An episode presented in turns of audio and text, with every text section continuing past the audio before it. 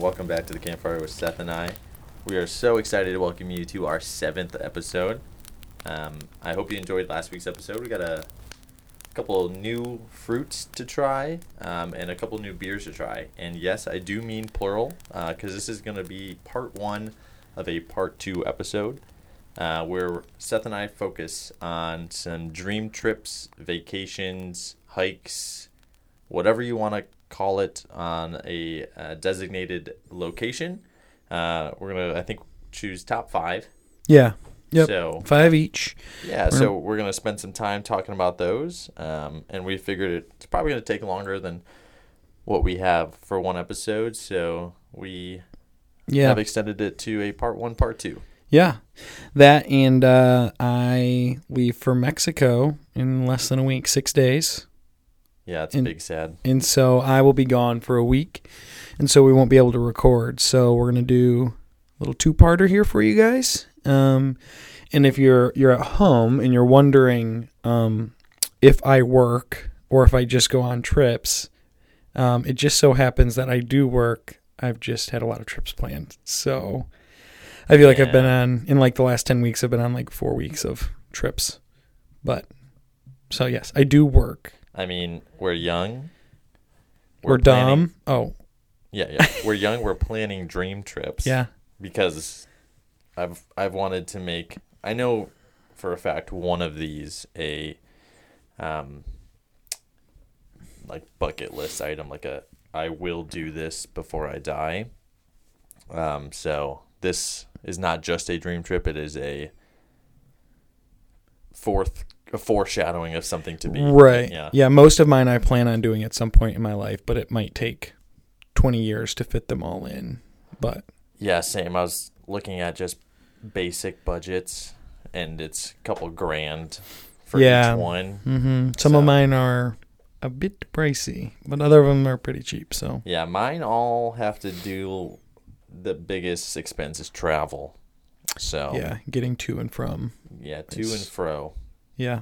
But sure. I mean, we'll elaborate on that later. right. I just wanted to give like Yeah. a little, you know, a little taste Yeah. of what's to come.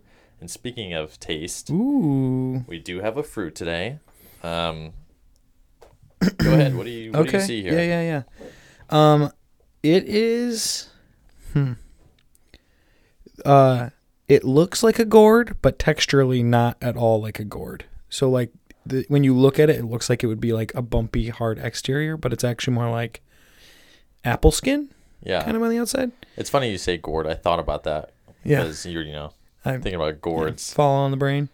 Um, it's got it's yellow with purple like racing stripes. I would say. Yeah, has some decals. it decals, which sweet decals, and then the inside looks like a yellow lighter mango to me. Yeah, go ahead and smell it. Cause it it smells just Hmm. like the internet said it would. I don't know what it is though. It's familiar. It kind of smells like a pumpkin. Mm, That's what I get. I'm gonna say the word cucumber. Oh, you're right. You're right. Yeah. Oh. Okay. Are we going in? Um. So, I'll let Uh, you go in before I tell you what it is. Okay. So as always, you take first bite. Yeah, I'm gonna name it. I'm gonna give it a name. Yeah, yeah. Be- And if I was gonna name it, I would say it is a um eggplant um hmm an, an egg eggplant mango is what I would name this. Okay. Um and that's just because I was purple and I'm very simple minded. So Correct. um all right, let's give it a try. So you eat around the skin. They say you can eat the skin, but by the time it's ripe, it gets a little hard. So Yeah. Um no, that's good. really, Uh-huh. so better than a Thai guava. Yeah, much better. This is like it tastes like a better muskmelon to me. Mm. Or like cantaloupe. Yeah. So it is in the. It is a melon. Oh. It's called a pepino melon. Pepino? Like the pizza? Well, yeah, for those of you that listen from Grand Rapids, we have a pizza chain here called Peppino's. Uh, but for um, people who are not, it um, Uh, it's like a cucumber melon. yeah. As I ooh, as I get closer to the outside, it tastes a little riney. It tastes like a better tasting the white part of a watermelon, Yeah. but like a better tasting than that. But like that's like very similar to the yeah, but not as like hard. right. So yeah, this is called a pepino melon. It's a South Pepino. American fruit. Uh, some people call it a sweet cucumber or a melon pear. Hmm. Not a Uh, Christmas pear, but oh, Yeah, not a Christmas, not a Christmas pear, but um, that's pretty good. yeah. As soon as I said it, it smells just like, just like a cucumber, kind of. Yeah, I mean, I feel like like melons and cucumbers that are like ninety eight percent water, like they all kind of smell and taste similar to me. But that's pretty good. I wanted to try the skin here. Yeah, try the skin. Mm, Has a it has a, a a- loud crunch. it's a thick skin. It doesn't taste bad. It's just like kind of unnecessary. tastes like a cheap apple. If I You know want, cheap apples? yeah, it's all about the skin when it comes to an apple. if That's I what differs in price. was going to like, if I was a king and somebody was going to serve me and I requested this fruit, I would have them take the skin off and then cube it like you would a watermelon. And then I would just eat it with a fork because I don't like eating things like that with my fingers because they get sticky. And so um, that's the only thing stopping me from saying like, oh, I would put this in the the regular repertoire. But yeah, in terms of good. preparation, it's the same. Yeah. It's easier than a watermelon. Where does it rank on eating it on a bus? The eating it on the bus ranking. Where would you put it? Ooh, ten being an apple, easy to eat. Well, like dragon fruit, you could do it, Correct. but apple would be better. Right. I would say, um, I would say like a, a six, Okay. six, six point Yeah. four. I would say it's more eatable than the dragon fruit, but less eatable. Edible, less, no, eatable. Than what was the other one that we said? Those, like any of the guavas, you Yeah, the lychee fruit was kind of the tough. the lychee fruit you're not eating on a bus. Yeah, in terms of eatability, But, yeah, like, maybe if I you- put it at like a. If you were just gonna bite it like it was an apple, you can. I, I like yeah. can So assuming your your skin isn't too hard, I think it's pretty eatable on a bus. yeah. But I'm gonna rank it. Uh, What about flavor wise? yeah, I'm gonna rank it at a six point six. Okay. Yeah. pretty good. Not like bursting with flavor, but if you threw that into like a fruit salad, it'd be it'd be a great addition. I think I think you and I could throw throw that into a fruit salad, and no one would know that it is anything other than maybe Right. like a muskmelon, Right, honeydew, yeah. or cantaloupe. I think people would just assume that. And when I say fruit salad, I'm actually referring to just mixed fruit because fruit, Fruit salad, should have a dressing. Yummy, I just want to throw that out there for all the listeners. Mixed fruit, fruit salad, different things. But I digress. Uh, yeah. um, what kind of beer are we drinking today, Seth? Yeah. One of two. So we have um, Sheboygan Brewing. Um, It's Sheboygan. and Chicken Joe um, from Sheboygan. Um, Surf's Up reference there. Uh, sticking with the Michigan thing, it is a blackberry blonde ale. Um, so it's very light and refreshing. Yeah, Sorry, I took a premature sip. no, yeah, you're good. It looks like if I if you gave me this glass and said, um, what kind of beer do you think this is? What what would you say? like a a, a hazy IPA. Yeah, like if I said this is a fruity beer, what kind of fruit do you think it is? Oh, um, I don't know. It's like an orangish Yeah. pink color. I definitely wouldn't say blackberry. No, I'd say maybe like grapefruit. That's exactly what I was gonna say. Yeah. It looks like a grapefruit beer, but when we poured it, it smelled like blackberry. yeah, So pretty pretty on the spot. yeah, the the can reads, um, "Fresh air and water go hand in hand with this ale. We carefully balance ripe blackberries with a crisp malt body for just the right amount of succulent tartness and sweetness. This is the perfect brew for enjoying outdoors. Wow. So perfect for this podcast. Yeah, honestly, Um, and I must say it is a limited release, but the picture super cute. It's Yeah. just a bear picking some Hold- blackberries. Holding the basket in his mouth. That's great. I love it. Um, it tastes pretty good. To me, it kind of tastes like if like a really good, like like a Budweiser, but like like like that tastes a little bit better, and then I just like sprinkled some blackberries in it. Like it's very subtle to me. It's not like Yeah, overwhelming in my face. Blackberry. correct. I'm I I completely agree with you. It's it's like a, hey, this is uh, Budweiser coming at you with a new summer edition Right. Budweiser. Yeah. Check out the new Blackberry, perfect to drink on the boat. Uh, slightly higher I- ABV. Uh, this is one for the books. It, it's it only comes out like yeah. um, end of May, early June until August, and then and then they stop it. I kind of like it though. Like I feel like I could. It's not super heavy. I could. I could drink the, a few of these. Yeah, no, no, it's good. It's yummy. Nice. This is definitely better than the beer that I got Kelsey the other day. Um, so we uh, sat down to watch some TV, uh, and we were drinking some beers, pouring one out for um, uh, Norm Macdonald, who is a comedian Oh, that passed away. yeah. Yeah, so we pull we poured out a couple beers uh, for him in glasses to drink. To we didn't just drink, right. out, yeah. Yeah, he would appreciate that. And we uh, we had this passion fruit goes. Um, I don't even remember the the the the brewery, but it was the worst beer I've ever had in my Oh. life. And I was like, Kelsey was like, "Oh yeah, it's, it's, I don't really like it." And I was like, "Come on, just it's a beer, like you just get through it." And there was like half the glass left, and she's like, "I, I can't do I this." just can't do it. And I was like, "Okay, let me try." And I was like, I was like, "Oh man, that's rough." And then you literally had to pour one out. yeah, no, no, I I, I chugged oh, you back. finished it? Oh, And then I drove right back to Horrocks to pick up another beer.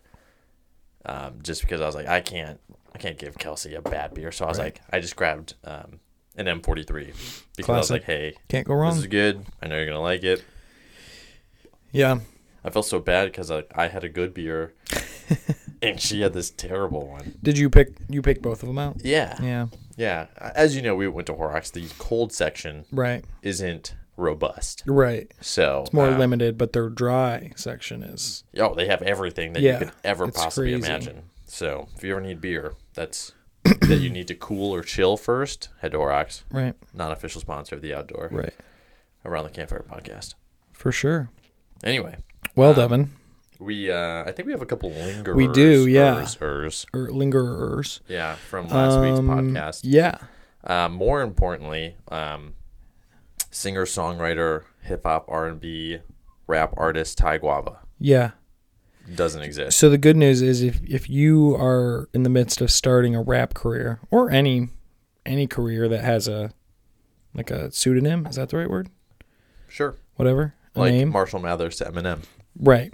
Um, Thai guava is still available. There's a few, quite a few Thais and quite a few guavas, but no Thai guavas that we could find. Yeah, so I So, think you're you yeah. may have to you may have to put your dukes up with Ty Dolla Sign, Right. but Ty Guava, There's a Guava Love on SoundCloud, yeah, but I don't think she's made it very big yet. She only had like 19 plays when I listened, and it wasn't. you gave her that big 2-0. Yeah, I was the one. Yeah, so no Thai guava. Um, also, um, on the still on the guava train, um, we you had talked about a guava that you used to have because we've tried a couple of. They weren't bad, but not subpar, yeah, not not what you were talking about because you have a memory of a delicious guava. Like I have some jo- some some jam, or I, I, it's not jelly, but like um, what's the other word that people use? Preserves? A preserve. There it Okay. is, of some some guava from my aunt that I actually I want us to try, and it's of the pink guava. It's, it's called like pink, pink guava. guava. Yeah, who would have thought? There's also, I guess, a white guava that's really good. Yeah. From Uh, so the pink one is the one that I thought that I thought all guavas were just pink on the inside, and that all guavas probably had this pretty good flavor. But you and I have come to find out that it not all guavas are created equally. yeah, no, it it does. Well, I've never, I've only had the two we've had, so I've never had this Okay, mystic pink one that I heard. it's, it's pretty so much about. spectacular. So we'll, we'll try it. You know, sometime if I can find. out. You're know. gonna show up here with it, and I'm gonna be like, "You're gonna be like, what do you think it is?" I'm, I'm not gonna guess pink guava, and it's gonna be really embarrassing. So no, you're gonna be like, "That's pink guava." yeah. now anything pink that comes in, I'm gonna be like pink guava. I know Final answer, exactly-. I know exactly what that is. um, uh, and then another another lingerer uh, was the log slide. Yeah, Did we did we confirm if that is the tallest dune? yeah. Craig looked it up, sent me some information. First of all, super difficult to find. Like, what is the tallest dune? Like, A lot of conflicting things. One thing I read, I like looked it up. I was like, oh, the tallest dune is in Whitefish Bay or White Point or Whitefish, and it's 93 feet. And I'm like, okay, that's wrong. I know that for a fact is not correct. And then I kept looking, and it's not close. Log Slide is not close to the tallest dune. Oh, it's not. 175 feet from the water to the top, which is very tall. But Sleeping Bear dunes have some that are like 500 feet tall. But I don't know. What I couldn't find is like, is that water to the top or is that like height of the dune? Because it might be like the tallest dune from like lake to the top. So what you're saying is we have another lingerer. We have another lingerer, and I like don't even know if we'll be able to find the answer on this because, uh, in my limited in Craig's limited research, it wasn't super clear cut, and so I don't know. I, I mean, honestly, the the way around this is we just contact the NPS right, and we're like, We hey, want the- we the kind of a big deal. right. Uh, we have some people that want some some questions answered. The reality is, no one's actually asked or expressed care except for us. We were just acting as if people out there listening are like, "We need to know." What is the tallest dune? Yeah, so um, that's still kind of a lingerer, but for sure, log slide, not the tallest dune in Michigan. Don't know where I got that information from. I don't know where you get any of your information But from. the thing is, if somebody listens to that episode and not this episode, they could go out and be like, "Oh yeah, tallest dune in Michigan is log slide," and As that's how that is how rumors get started. And so, if if it gets out there, I just want to get ahead of this. We are We're setting ourselves straight. We're Yeah. we're we're fixing log it. slide, not the Not tallest. not it. But there's like quite a few. Um, actually, this is kind of a fun fact. The tallest dune in Michigan is only 200 feet smaller than the tallest building in Michigan. What is the tallest bu- building in Michigan? I don't know. Somewhere around 700 feet, it must be, because that's the tallest dune is 500 some feet. So, you had to um, guess what city it's in. Would you guess Detroit? Detroit Yeah. for sure. Yeah. Watch watch it's in some like Yeah. it's in Nah. some oh man, no, it's got to be so- Detroit yeah, it has to be. It has to be. for sure. Um One. and then I think we have one last one and it's you Yeah. you blurted out Mm-hmm. in an obscenity of Christmas pear, Right. which I've never heard before. No, me neither. Actually, um, I looked up Christmas pear as well, and me and Craig both did we both did a little bit of research on this, and no such thing as Christmas pears. But pears have been famously associated with Christmas since the 1800s Okay. because supposedly in cool temperatures, pears will last a really long time. And so back before you could have fruit at Christmas time if it was like a pear, I guess, if you stored it correctly. And so people it was like a delicacy that people would share with each other on Christmas as like a oh, here's some fresh fruit. Well, fresh is relative, but here's some fruit. Un uncanned right. fruit. Yeah. Um, that people would share. And so I don't know. It also then is associated a partridge in a pear tree in the famous Christmas song, 12 Days of Christmas. And so I don't know if that's a play on that or if that's separate. I think the only Um, line I remember is five golden rings. That's it. No, no, no. You just hum along until you know one. And then Oh, and a partridge in a pear tree. Yeah, that's how I got it. goes. I got it. For sure. But yeah. Um, okay. Well, I think that um, this Christmas, you and I should create a Christmas pear. Mhm. Whether we cut it up and then maybe I don't know what it like hazelnut or what is a Christmas nutmeg? Yeah. I don't. I don't know. A Christmas little, little- some cinnamon Some some sort of Yeah, like, or oh, like this is a peppermint would be very Christmassy. I don't know Yeah. if it'd be good on a pear. yeah. I, Isn't didn't- nutmeg just like I, I feel like I. Yeah, I'm not sure. not a soccer move? A soccer move? I'm just. I mean, it is, but I'm just kidding. Uh, yeah. Let's have a Christmas pear. Craig, yeah. write that down in our reminders for like December twenty first. Honestly, Christmas we pear. should look on when when we record coming up then. We so so luckily uh, Wednesdays uh, in December it's the 22nd the 29th. So okay. We'll, So we'll I don't know when you go home for Christmas, but we have to record either the 23rd, the you know Christmas Right. Eve Eve, um, and then the day after the Yeah. 29th. So the And we maybe we'll just record like an extra long Christmas special and then take a breather. take a take a week off for season the two? holidays. Yeah, something like that. Be oh, maybe we do that. Yeah. I was also thinking, so this is kind of just a side topic before we get into the meat about some things we could do, some fun things with the podcast moving forward.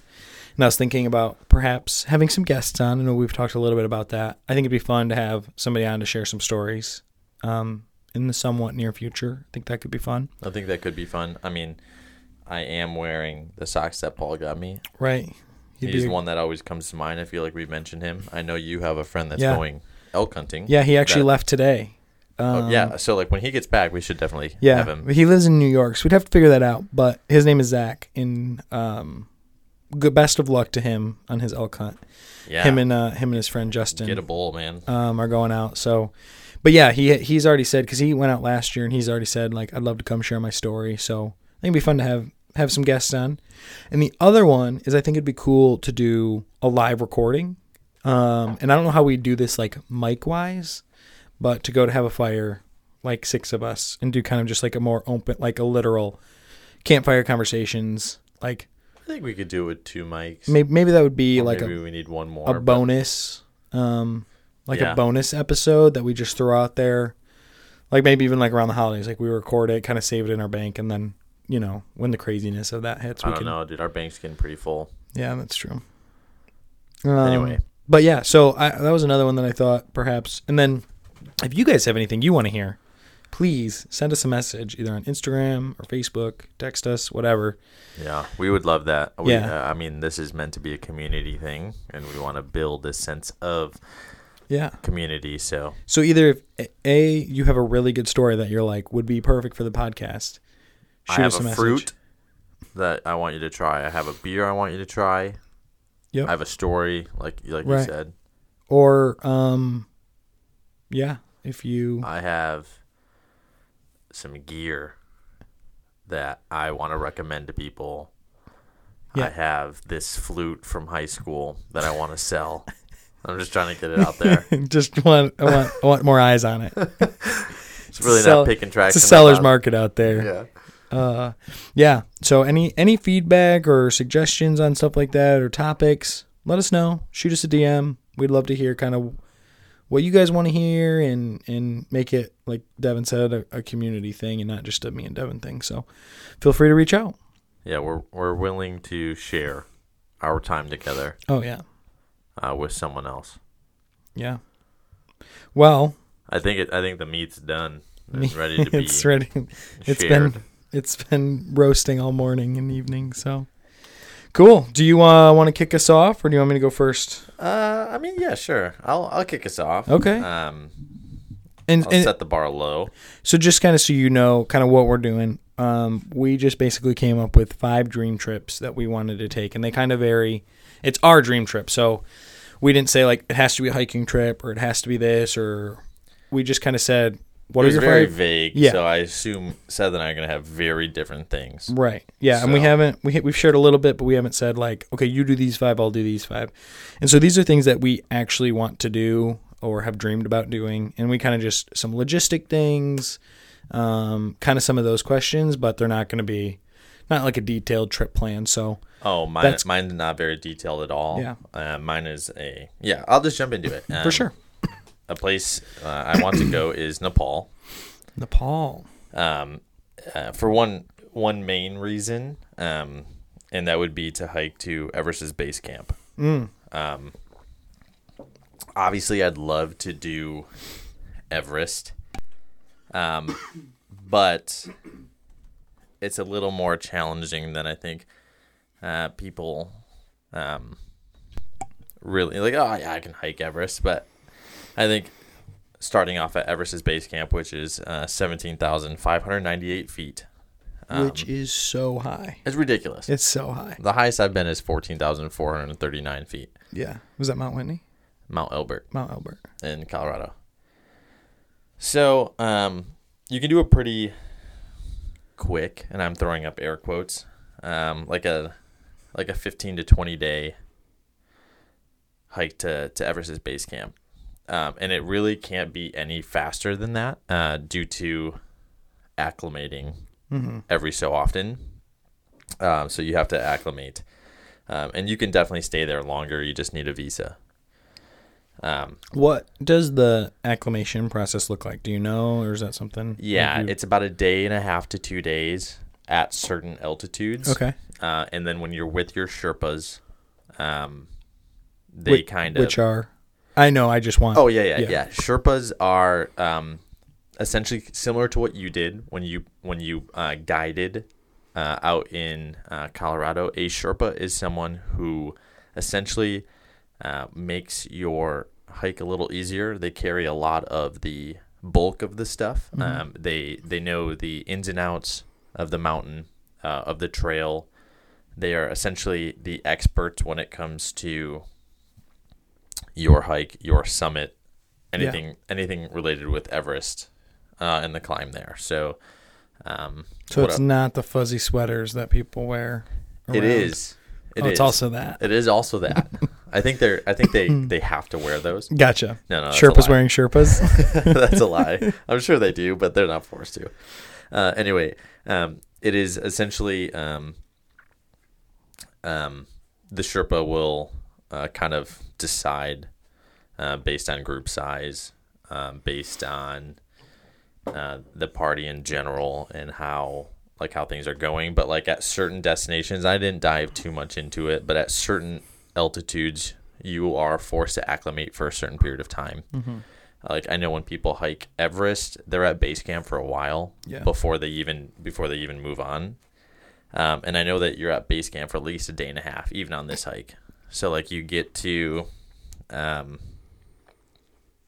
Nupsy, uh, which is a whole nother story, and I'd love to dive into that sometime. But like you're you're at Nupsy for like two days, mm-hmm. um, and then uh, you know on day nine of a 15 day trip, I think is when you summit, and then you don't get back to Kath- Kathmandu. Kathmandu, I don't Kathmandu. What I've Kathmandu. heard, like I've heard it so many times. know, yeah. You don't get back to Kathmandu uh, until day 15.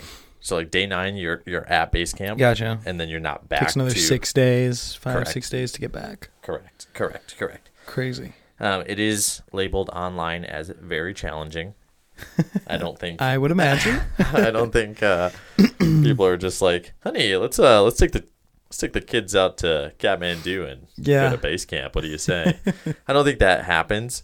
Um, uh, all all budgets kind of included forced into one thing. If you already have a lot of your own gear, uh, or roughly about three grand. okay. Um, Which is like so cheap compared is. to if you were to actually summit Everest. it is, yeah, Like summiting Everest is like sixty grand.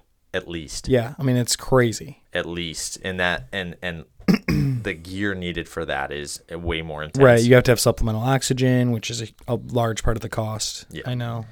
Yeah and and like the the gloves boots everything that you have Mm-hmm. is insane the sherpas that you have to hire Right. insane the tents It's 30, All the 30 gear. 40 day trip. yeah all the gear that you have to do is intense um So yeah, yeah, you is- you are intense. yeah yeah alpine tents Okay, okay. Yeah. Just, just clarify. yeah yeah so yeah 15 day trip uh day nine you're at base camp um you arrive at nupsy essentially um but i that is like the main trip i'd love to do in nepal. Um i really want to go see all the temples um go to where all the monks are in the mountains and kind of just experience that as well.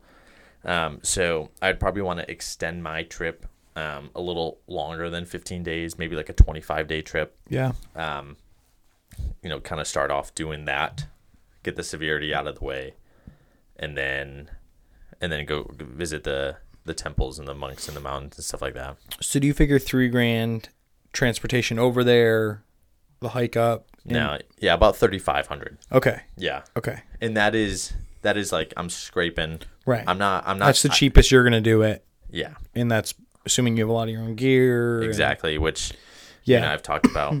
Um, and I, I'd probably rent some just in case, but I I don't want it to be a luxury trip. Yeah. Like I really want this to be like a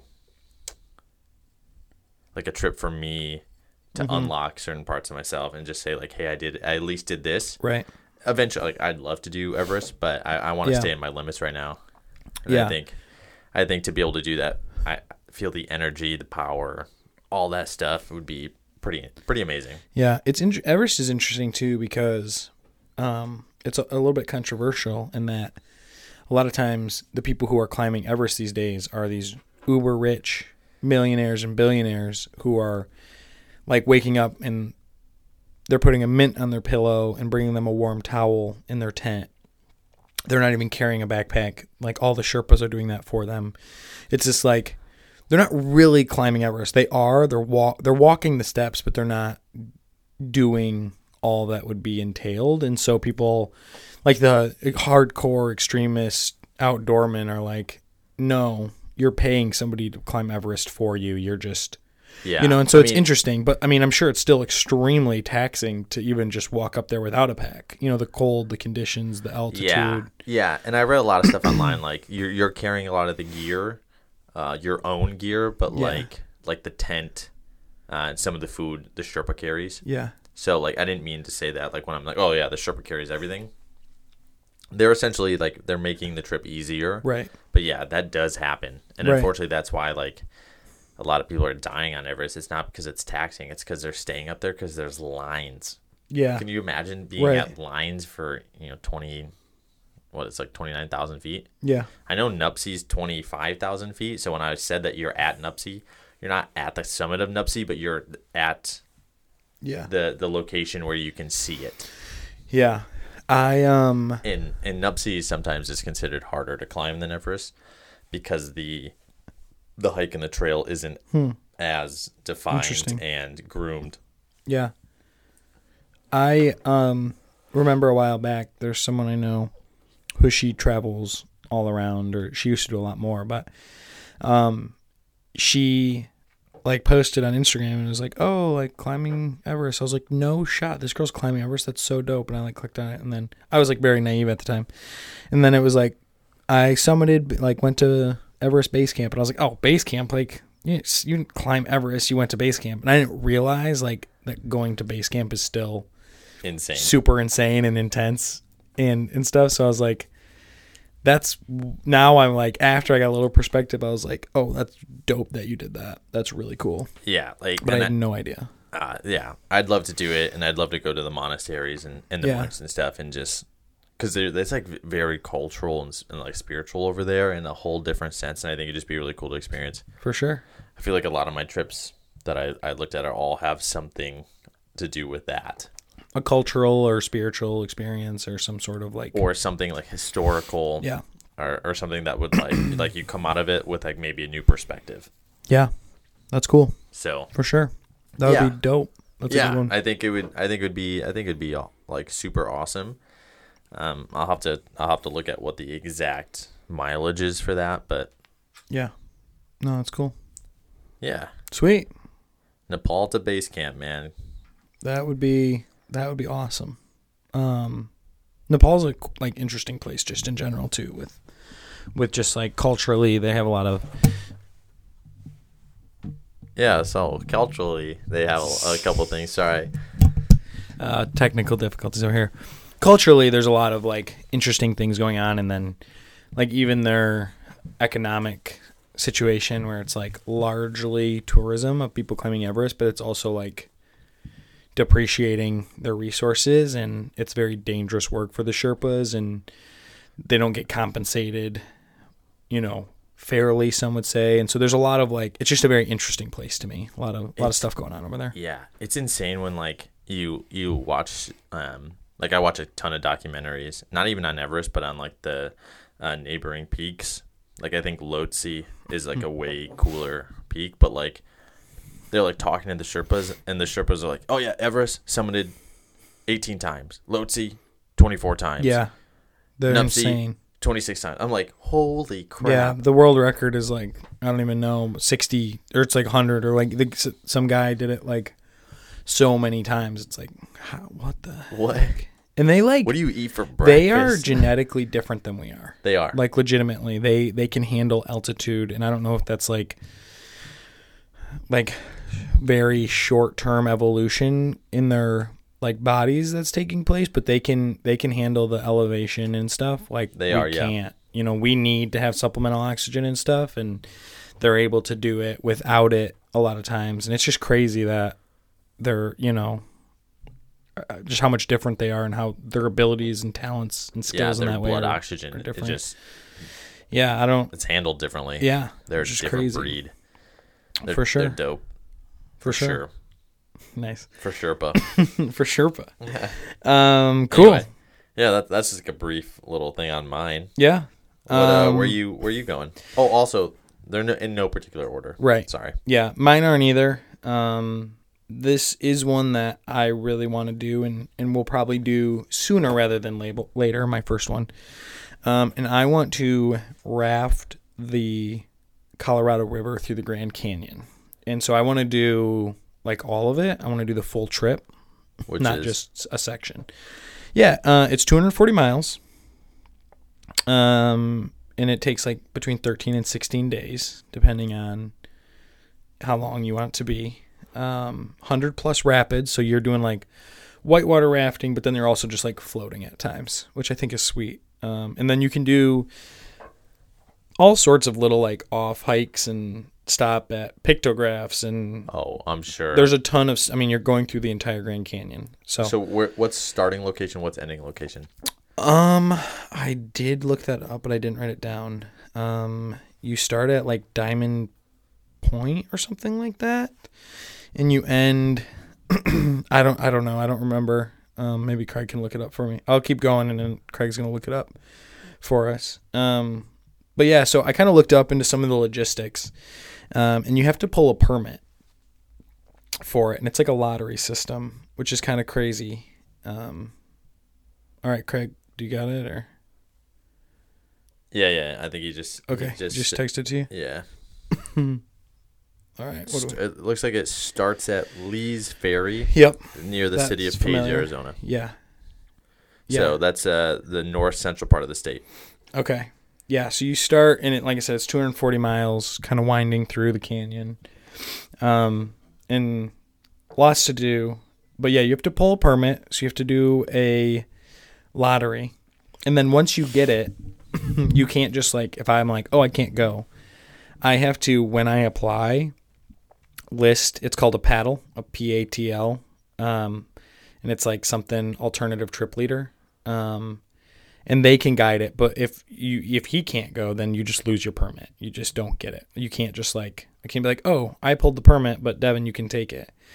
And then another weird rule is that you can only take one trip per calendar year per person. So like if I do it in March, I can't do it again until next January. Even if I pulled the permit and I brought you with me. Doesn't matter. You get one per calendar year, Dang. which is crazy. That yeah, is and and so a lot of like why, like why permits exist in general is because there's more people want to do it than they have usage available. And in the Grand Canyon, a lot of that usage depends on campsites because it's a canyon, so there's not always a lot of places to camp, and so it's very limited on where you can sleep and pitch a tent, and so that's that's a large factor into it.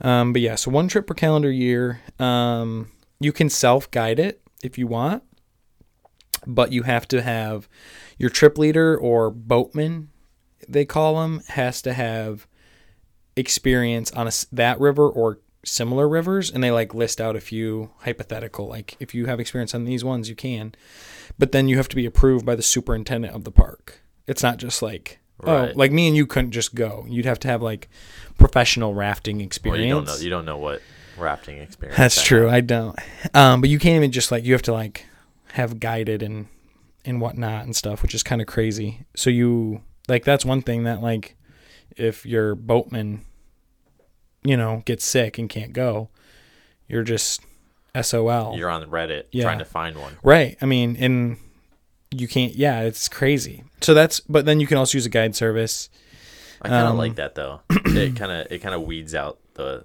the weak. Right. Well, and it's like so I know some people who have gone and stuff. And there are a lot of times it's like rafting guides who work for an outfitter and then they get a big group of them to go and then they bring along regular civvies like us to come with them. Um, and so that's probably the way I would do it. Is I would try to go with. I know a few raft guides. I would try to go with them. Um, just hop on one of their trips when they go. So I'm kind of just waiting for the opportunity and then waiting for the call. Right. um, and so yeah, but if you use a guide service, it's between four thousand and six thousand dollars for the trip, is what it comes down to, and that's just like the guide service. So you still have your transportation getting there, um, any gear, but I think a lot of the gear would be provided by them. You know, the food and Right. all that stuff. Luckily, flights to Arizona aren't that expensive Right. either. Yeah. So you'd have your, your not like a flight to transportation Nepal.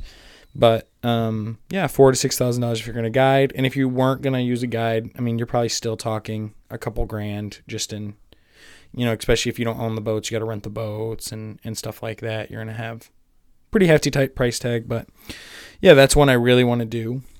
You said that takes how long? Um, Roughly day wise. Thirteen to sixteen days is what they typically say, and so two weeks would be great, like a great amount of time. I would go out try to try to do knock it out in two weeks. Um, and a large reason on why I want to go is the like I love backpacking, and part of the reason I love backpacking is you see a different side of things that you wouldn't see if you just drove through. So, for example, like Pictured Rocks, like if you just drive there and pull up to the parking lot and, and only hike, you say, okay, I'm willing to hike seven miles today. You're only going to see Most three people- and a half miles, you know, because it's there and back. Well, that was that was generous. Some people go to the Oh. lookout and they walk right back. Right, exactly. They literally get out of their car, walk 100 feet, take a picture, and get back in their car. And while you can see some pretty views, and like, I'm not hating on people who do that, especially if you have kids or you're, you know, disabilities or Right. whatever, you know, Whatever hindrances. yeah, like, and that's you're still getting out there, you're seeing things. That's great. I'm not not hating on that at all. But after backpacking the entirety, almost of it, like you just see things that not as many people are seeing, and you get a little bit of the benefit of like the pain that comes with it. you know, you're getting a little bit of that with it too, which is which is cool. And Which- so Which leads to the you know type two fun. Right, exactly. And so with rafting, like I could go on a one day raft trip and probably see some really pretty things and have a really good time and it'd be awesome. But I think to go and have like a fully immersed trip to the Grand Canyon and see it in that way rather than just driving up to one rim and looking and then you know, like I just it, you got to wait in line to take your picture, especially the way national parks have been getting lately. I just think this would be a much more organic experience and to see it in a in a way that's that's really cool. So that's kind of why I want to raft it and why I want to do the whole thing rather than just one day or two days. Yeah, So- no, I think that would be a spectacular experience. Uh, phenomenal. Speaking of national parks and how they're getting, uh, did I did I tell you? I may have said this already, but Angels Landing at Zion might be moving to a lottery system Really, 2022. it's getting crazy. Yeah, which I am a 100% believer in that. Like I will advocate for that. Yeah, Um, Rather than who's done, overuse. yeah, from someone who's done um, Angels Landing before and have you know scuffled by someone you know touching shoulders Mm-hmm. or rubbing my chest on their on their backpack because we're that squished together. yeah, I'm I'm about it. for sure. Like make it a lottery system. Make it for those that really want to go and really want to experience because it is it is for a non lottery system hike or like a a day hike. It's pretty intense. yeah, That's pretty cool. Like it's crazy though that you know most things that you and I could have done on a whim, you know, five years ago, are Yeah. becoming more and more locked down. yeah. It's interesting. Like I think a lot of that has to do with people are getting out more, which is awesome. A large part of that is Instagram. People see things on Instagram and they want to go duplicate it. And so TikTok and yeah, YouTube, exactly. every social media platform So these days. you're seeing like a, a popular one is Antelope Canyon that blew up. They went from having like 5,000 annual visitors and then Instagram, it blew up on Instagram. And now they have like millions. And it's on a reservation, The infrastructure is just not there to support that. And so things get degraded, litter and trash. Like they just can't handle it. And so I as much as I want our public lands to be for Accessible. use and accessible, the the permit and lottery system makes sense in certain instances like that, especially considering how much other cool stuff there is to see and do that aren't those things. Like Antelope Canyon, dope, sure. Drive 30 minutes and there's other sweet canyons that are very similar that Right. have no people at them because they're not as well known. So it's like you know, get out and like let's spread ourselves out a little more, you know. Now granted, like pretty much all of mine are like popular. Yeah, well, you know it's crazy? Antelope Canyon, you can still go to it, but it is a guided tour only. Yeah. and which you have to go through the reservation because it's on. I forget the name, but it's on a, a reservation land. yeah. So you can still go, but you have to pay for it, and you have to have someone guide you through it. Yeah. Which I mean, that's what they had to do. So, I looked into a little bit of the permits on it in terms of costs. If you go through an outfitter, I think it's covered because that's a commercial trip. for your for your uh, canoe or rafting Yeah. trip. Sorry. Yeah. So if you're rafting, um, sorry, yeah, bringing it back to that. Um, it's four thousand to six thousand, but I think that includes your permits because outfitters get so many permits, and so you don't. I don't think you have to go through the lottery system. Um, but if you go on your own, um, it's twenty five dollars per year to put into the lottery, and so however many long, how many, however many years, then you have a ninety dollar river permit, a 200 or four hundred dollar deposit, and then you have a twenty dollar entrance fee, and that's per person, but the deposit goes toward towards that stuff. Wow. So um, that's kind of how it breaks down. So it's still, you know, a little bit expensive, especially like you you might have to apply for five years, so you're talking 150 bucks just in applying per, per, potentially. So yeah, that's uh that's one I'm for sure gonna do at some point in my life. I'm just waiting on the opportunity, but I, I really want to do it. So I I stand by that, man. That is that would be a cool trip. I've I've rafted a couple rivers before, um, a section of the Colorado River, uh, the Arkansas River. Um, Mm-hmm. Yeah. I did a kayak or canoe trip up in uh, Acadia, but like to do the whole thing, I think would be pretty pretty Yeah. spectacular. for sure, I definitely I stand by that. it's a good choice. for sure. All right, I say you just roll into another one. you want me to do another one? Yeah, Okay, I'll do it. we'll do one. and one, yeah. All right. The next All one right, is another paddling one. Interesting. Um, This Man, one I- Boundary Waters really just well, actually, both of these the- I've had I've wanted to do since before Boundary Waters, and then I went to Boundary Waters, and I was like, oh yeah, this is dope. But this one, um, a little bit different. One I've been dreaming about actually since college, um, my senior year of college, and that is to paddle around the entire lake shore of Michigan. So it'd be like a through hike, but for paddling. so. Just just a quick question: Is that like paddling around the Lake Michigan side, but the west like across the pond, across like the Wisconsin side, around Chicago, No. or only everything that that Michigan the borders? outline of Michigan, just around Michigan. So The- not not all the Great Lakes, but Got just Michigan. UP too. Yeah. So I went back and forth on this.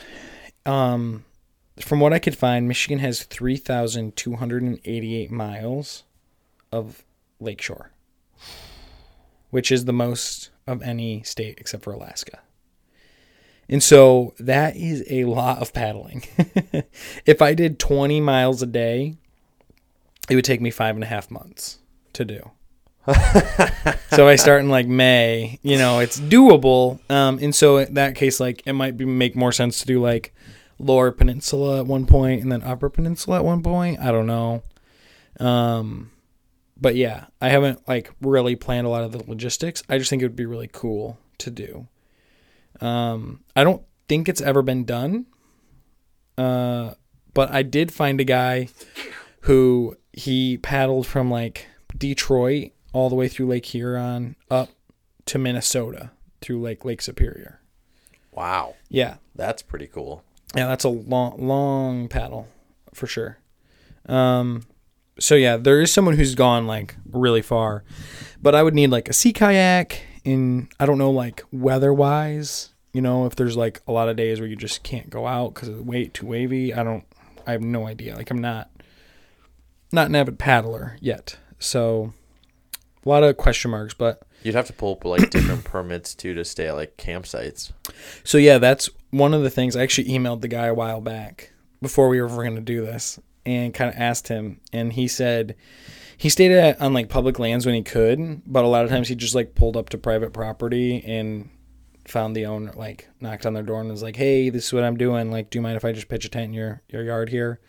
He's like, "I'll up, be up by 6 a.m. out of your hair." And they're like, he said he only one person said no.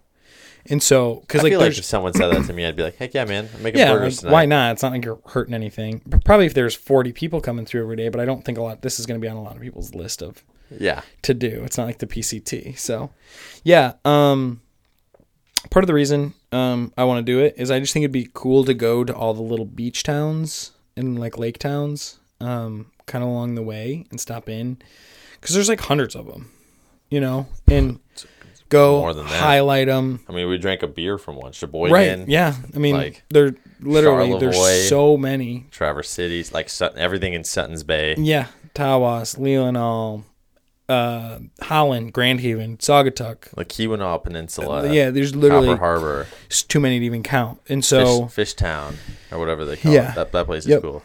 and so it'd be really cool to like go to all those little spots and like go to like a local place, talk to some of the locals, kind of see like what makes their town special because they're ultimately they're tourist towns. Like tourism is what keeps them alive. And so I think it'd be cool to make a little documentary on like Yeah, get GoPro. cool fish towns and and along the coast of Michigan. And so that is that's on my list. I don't know if I'll ever do it. it's kind of a pipe dream. Um, I think there's a lot of other things that like take priority for me. And I'm like, looking at you, listeners. You gotta help. You gotta help make this pipe dream a reality for Seth. if I tell you what, if the podcast gets big enough um, that it, I can make a living off of it, well, if the I will commit 100% to doing it. if the podcast get gets big enough, I'm forced to do it with you. you no, I even because okay, so I'm married, so that's another thing that you have to like think about. Because I'm like, I can't just expect Maddie's gonna paddle alongside me, but I'm like, she could drive a van along the side with yeah, supplies, and we could like still like spend every night together. And I just in the day I paddle, she goes does the research ahead of time for me, knocks on some doors. Hey, my husband's out paddling. Can he stay here? dude. That's the way you do it. Yeah. And so I feel like if And okay, I'm, I'm I'm I have a rope tied to your kayak. You're pulling me, and I'm sitting there with my microphone. Ladies and gentlemen, today Seth booked out 18 miles. Can he do it? We're gonna find out. He's keeping a Well, pace of six minutes per I'm, mile. I'm also curious because when I in Boundary Waters they said 10 miles a day was like a good day, but we did like it wasn't a lot.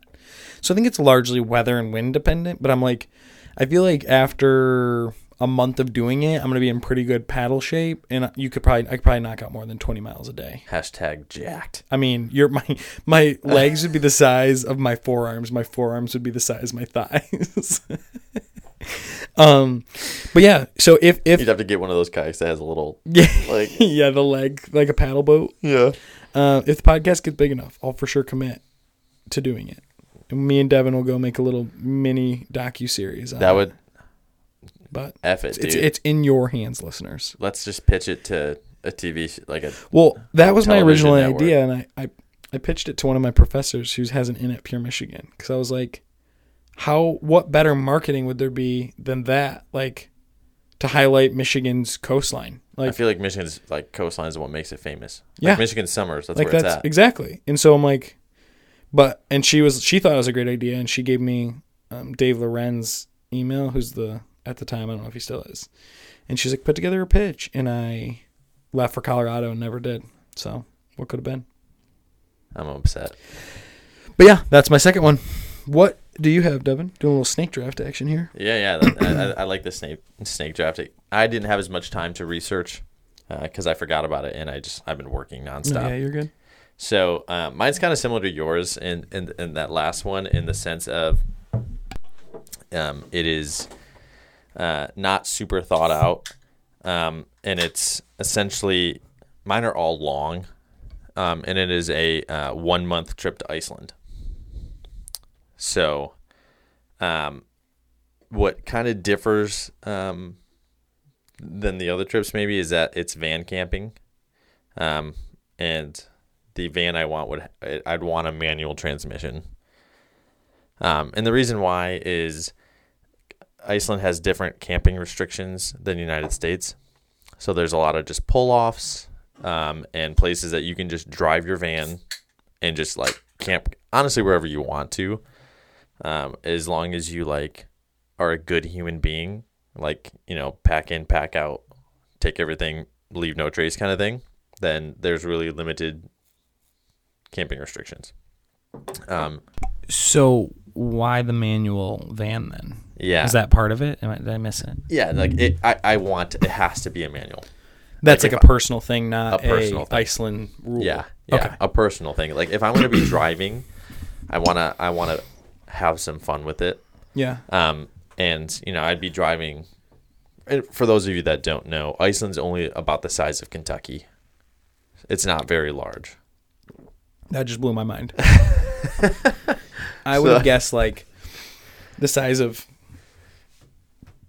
I don't know, Utah, Colorado, New Mexico, and Arizona. Like that All is of- what I would have guessed. Yeah. Yeah. yeah, no, no. It's about the size of Kentucky. Wow. It's like thirty nine thousand square miles. So you can do that whole thing in a month. I mean, like Oh, pretty Easy with Like- some with some time to with spend. a manual van. Yeah. Yeah, with some time to spend at the many geysers, Yeah.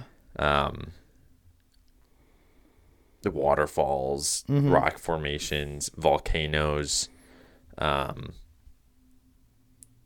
hot, natural hot springs. That's the word I was looking So for. much so sweet- much to do. Yeah.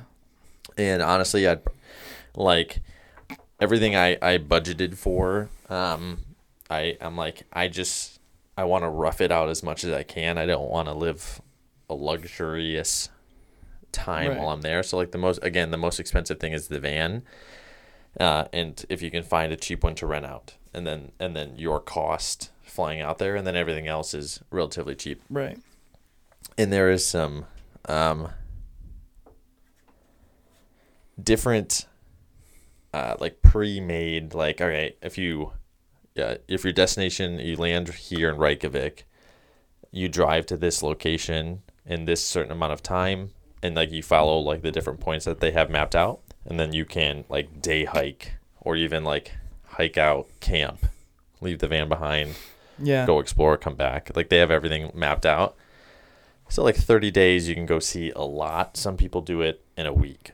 Wow. Like it's insane, but Iceland has always um kind of mesmerized me because the entire country and island runs out geothermal energy Which and is like insane. they're at like a net 0 Mhm. It's like they don't produce any waste. Like everything is recuperated. And they actually have this really awesome new building that they just put up that literally traps CO2 inside rock formations Hmm. and like huge basalt. Like it's it's insane. And like Yeah. they do everything to be super sustainable, so I'd like to go check out like all the really nerdy engineering geothermal plants and just be like how are they doing this and like how can I spread the sustainability? For so sure. like if you've ever seen the movie Moana Mm-hmm. and like how I'm this familiar. yeah, how like the entire start of the movie there's like that black disease Mm. I want to, I want to, I want to spread sustainability like that. So I just want to take over everything. But um, I don't know. Iceland has always just been a, Yeah. A huge photography Oh yeah. um, mecca. Very picturesque place. yeah, and I, I, I'd love to just make a documentary of me like van lifing it Right. for like a month, just traveling around the Kentucky-sized island of Iceland. That would be so sweet. It was really popular to go to, like when we were in college. I feel like everyone I knew was going to Iceland mm-hmm. because their flights were so cheap because they were doing like crazy specials to get people to come there. And now it's kind of gone up a little bit. Yeah, I haven't filed, but I know um, someone I know. She's dating someone who lives abroad. This is kind of creepy because I just know like them from social media. I like know her, but like Kind of like you and me. yeah, and they just went to Iceland. I think he lives in, I think he's Switzerland, and she's lives here, and they like meet in Iceland because it's like cheaper to fly there and spend Yeah. a week there than I mean, it is. I'd, I'd vacation in Iceland. I just yeah. Um, one of our followers uh, just got engaged in Iceland. oh, Um, Congrats. Big Grizz. Big Grizz. Congratulations, Big yeah. Grizz. Um, yeah, congratulations, Rob. Um, but yeah, like, steal my thunder, Rob. I wanted to go to Iceland forever. But yeah, have you ever seen the movie like The Secret Life of Walter Mitty? I have, yeah. Yeah. Like, uh, just Yeah. let me do that for a little while. It's there's also a documentary um where these guys go to Iceland searching for waves to surf. oh, Have you seen it? so that I don't know is- what it's called. It's that is that is made. If you're if we're talking about the same one, is it underneath a under a northern sky or something? maybe. Yeah, I don't know. I got I get into weird niche documentaries every now and then, and that was one of them. That they like literally would like be driving at night, and then all of a sudden they'd be like, "The surf is up!" Like The on under an Arctic sky. Yeah, I think that is it. Uh, a group of surfers, along with photographer Chris Burkard, which is oh, chef's kiss. That's that's how I knew. Uh, journeyed to Iceland's north coast in search of perfect waves during the largest storm in 25 years. Yes. Okay, one of my favorite things. Uh, and Chris is a amazingly talented photographer in documentary and I don't know. Director. Uh, sure. Yeah. Sounds right. Um and yeah, that that whole thing is amazing. It's I think it came out in 2017. Um something like that, but yeah, it's an amazing documentary. Those guys are nuts surfing in Iceland. Yeah. Also the people that surf like Lake, Superior. Yeah. What the Dan guy? Yeah. His name's Dan. He's a legend. Like, yeah, I love cold water. And I'm sure the wetsuit helps, but like it's still got to be so freaking cold. Here's a question for you. If you love cold water, do you shower with cold water? I do. Not every Oh, time. Me, me too. I always end with a cold. Yeah, I call that a James Bond shower. I think I, I When you think it's start called warm. an Irish shower. Huh. I wonder I don't know Hey, where Greg. James Bond came from. I Greg, just- I want you to verify that. yeah, we'll have to That'll have to be a linger for two episodes from now. Correct. because we're not we won't have lingerers for the next one um but yeah no that i love cold showers i don't do it every excuse me i don't do it every time um but i usually at the very least end them cold because it just brings me life Yeah, it slows your heart rate down. It's said to relieve stress, kind of like the dream trips that you and I want to go on. yeah slow down your heart speed up your joy Yeah, I mean that's that's Cool. what I've always seen on posters. Slow down your heart, speed up your speed joy. Speed up your joy yeah we'll put Yeah. that on a mug as well Right yeah. under, uh, so only I don't. I don't have a lot of specifics uh, for that trip. All I know is that I want to drive a manual transmission van around the entire island and then uh, do day day hikes. that's awesome Yeah, and then go explore all the sustainability stuff. yeah that they i mean do. some trips are like cool to be like we're gonna figure it out as we go like not every trip has to be yeah, planned to every minute you know yeah. I mean, I would similar to you. I'd I'd go through an outfitter to go do the base camp one because you have to, right and they kind of plan that out for you. Um, but yeah, this one is just like a let me run and gun, going guns blazing, figure it out. yeah that's cool Yeah. you want to do another one Um, or do i can go No, I, we're at about fourteen hundred bars right now. bars is that time already Yeah. all right well so we have a we have a couple devin why don't you give like a just a tease re- already. You think well so? i mean just like wait do we need to end right now or yeah, like a tease of some stuff to come up. Or are you talking about that one story that I was telling you beforehand? well you're gonna tell that one in part two Yeah. right Yeah. Yeah, what? Yeah, is that the one where you're you're talking about it? Is that the one with the asparagus? Yeah. Gotcha. Yeah. No, yeah, definitely wait on that. Okay. Wait on that. That's Okay. the asparagus and then the, the- yeah, Yeah. that was insane. It's it's yeah. It's it's a wild story. Uh, I'll just give you a tease. The asparagus was large enough to camp inside. It was like a teepee. We're not we're not talking veggie tales here, folks. No, not at all. It was like prehistoric Jurassic sure. asparagus. That's all Well- I'm saying. You should tease your next Yes. Um, and it, it was actually kind of teased um, a couple episodes ago, and that is the, the Camino de Santiago. Okay. Or the Way of St. James. Okay. Um, So, next episode we're going to get into that the nitty gritty. of the El Camino. Also, a popular car truck here in America. probably not as cool as the hiking trail. It also not as popular as it once was. No, no, unless you're a big Back- fan of My Name Is Earl. Or Back in the seventies, is that the name of the show? Yeah, you know, you're rocking that dirty. thing. For sure. Well, thanks for tuning in for this week's episode. Um, something a little different, a little two-parter here. So if you want to catch the rest of our dream trips here, um, we'll see you back here next Wednesday. Keep your camp chair out. We'll be having another fire. So Thanks everyone for listening. we'll see you then. Peace. Peace out.